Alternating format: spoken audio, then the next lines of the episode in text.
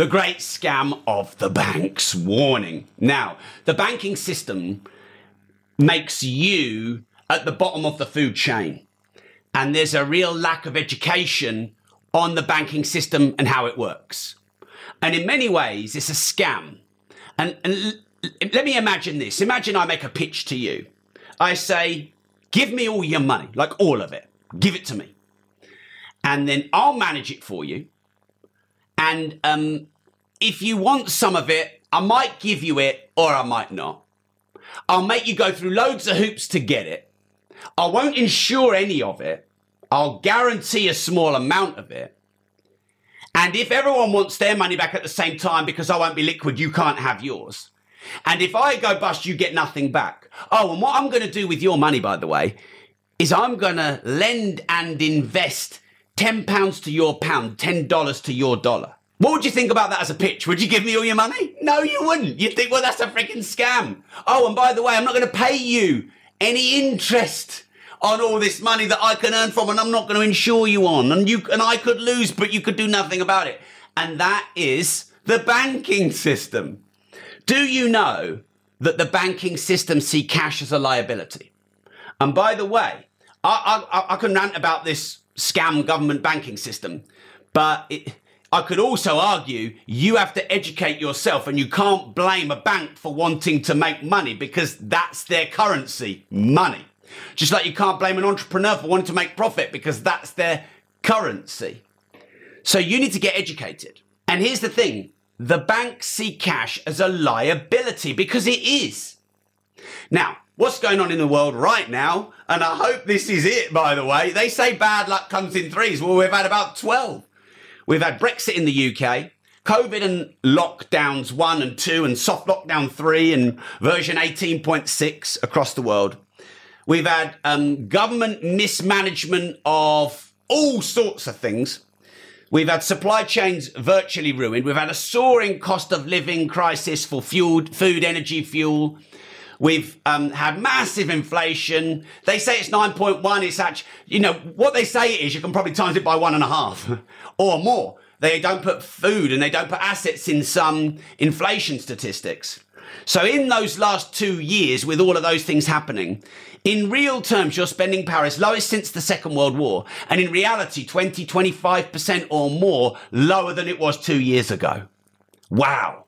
So the government and the, well, the central banks, they know this. They know that cash is a liability. They know that cash is going down dramatically. So they see it as a liability. They don't want it on the balance sheet and they don't want to hold it. What they want is they want billions of it, of course, because that's their fuel.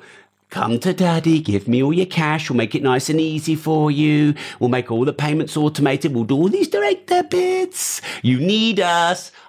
And they give you no interest. Here's the thing.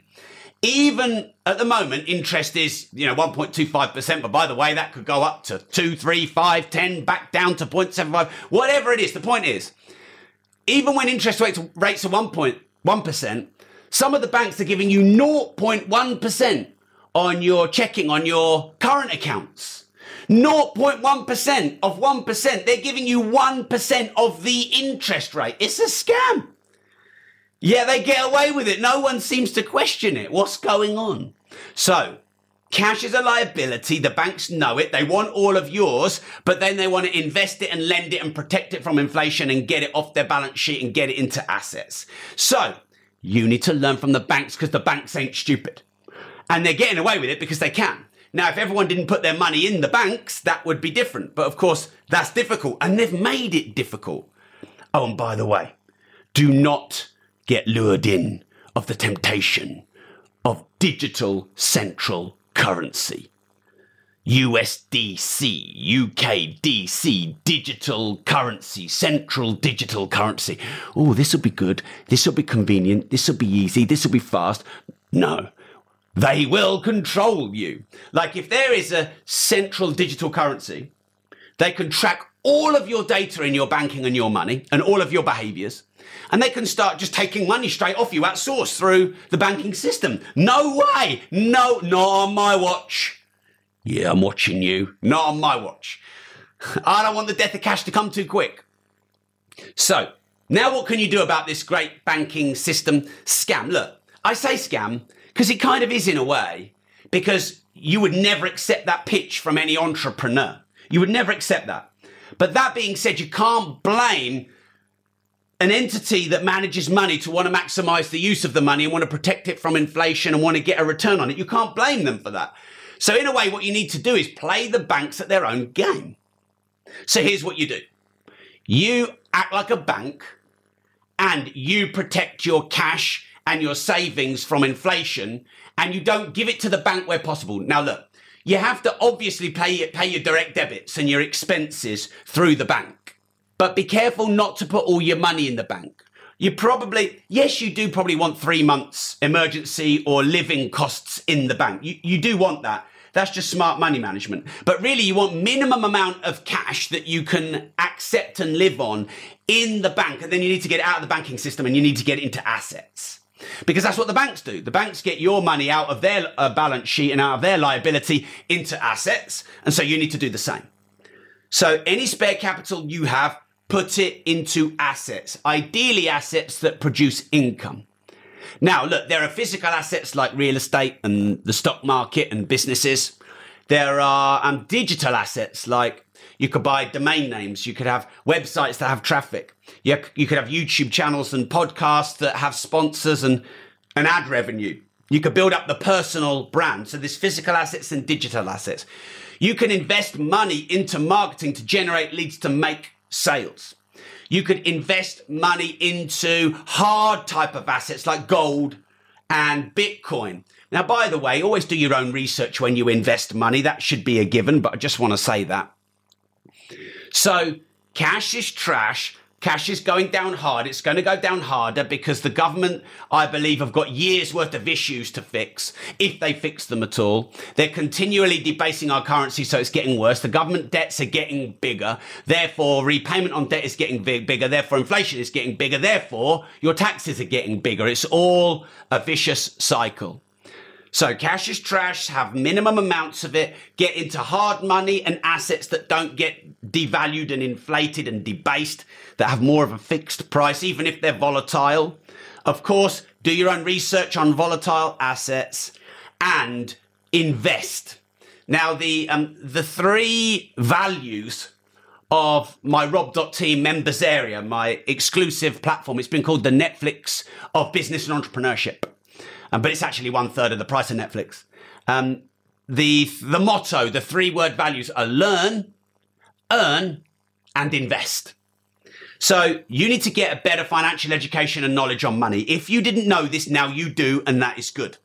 If you knew this, but you've got um, uh, too much cash in the hands of the central banks, then this is good.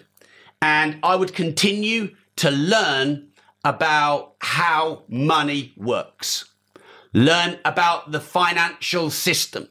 Learn about inflation. Learn about soft versus hard money. Learn about being an entrepreneur and learning how to earn more money and invest more money. The next thing is investing into assets is also something that you need to take responsibility for. So, you know, in the UK, we have what's called independent financial advisors. There'll be a version of that all around the world, where essentially people who aren't independent are called independent they're regulated by governing bodies, yet they have their own biases on extra commissions that they might get. Most of them are not rich and they're advising you on what to do with your money, and that's a broken system. So you need to become your own independent financial advisor. Um, because if you become your own independent financial advisor, you know how to learn, earn, and invest and manage and master your money, then no matter what happens in the government and the central banks and currencies and cryptos and the markets, doesn't matter what happens you can leverage the upside of volatility. You can leverage uh, the long term benefits of having powerful assets like a personal brand and real estate. They're great um, long term assets. And, and actually, um, you know, more millionaires are made in a recession than at any other time in the cycle. Because if you imagine a crop of um, somewhat damaged, a damaged crop, it gets completely farmed and then you have fertile soil on which to grow a good crop. So this is what a recession or a correction or a depression does.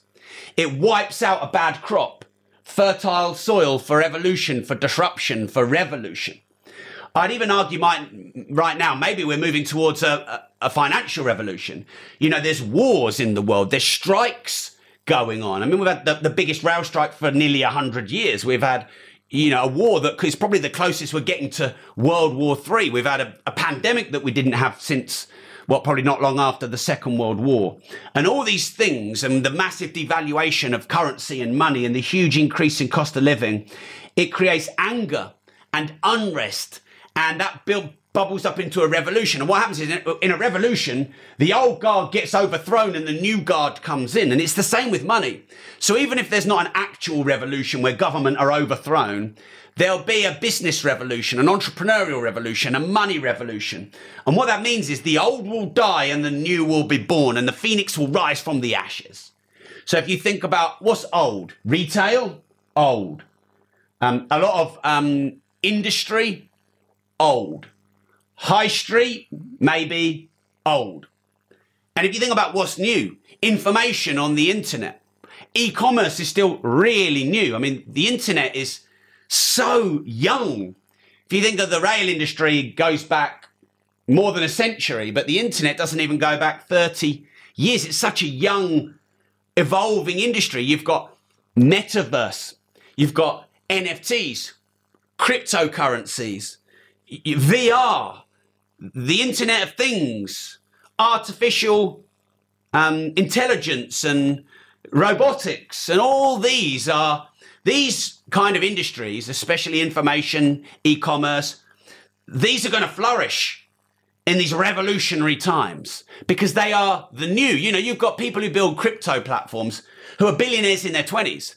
If you build online platforms like social media, like software as a service or SaaS, you build an app, you can literally connect millions or billions of people. Just like, I mean, TikTok's grown huge in the last few years, has now more than a billion people across the, the planet. And it's so much easier, quicker, and cheaper to do that than ever before because of, you know, the compounding Moore's law of the internet.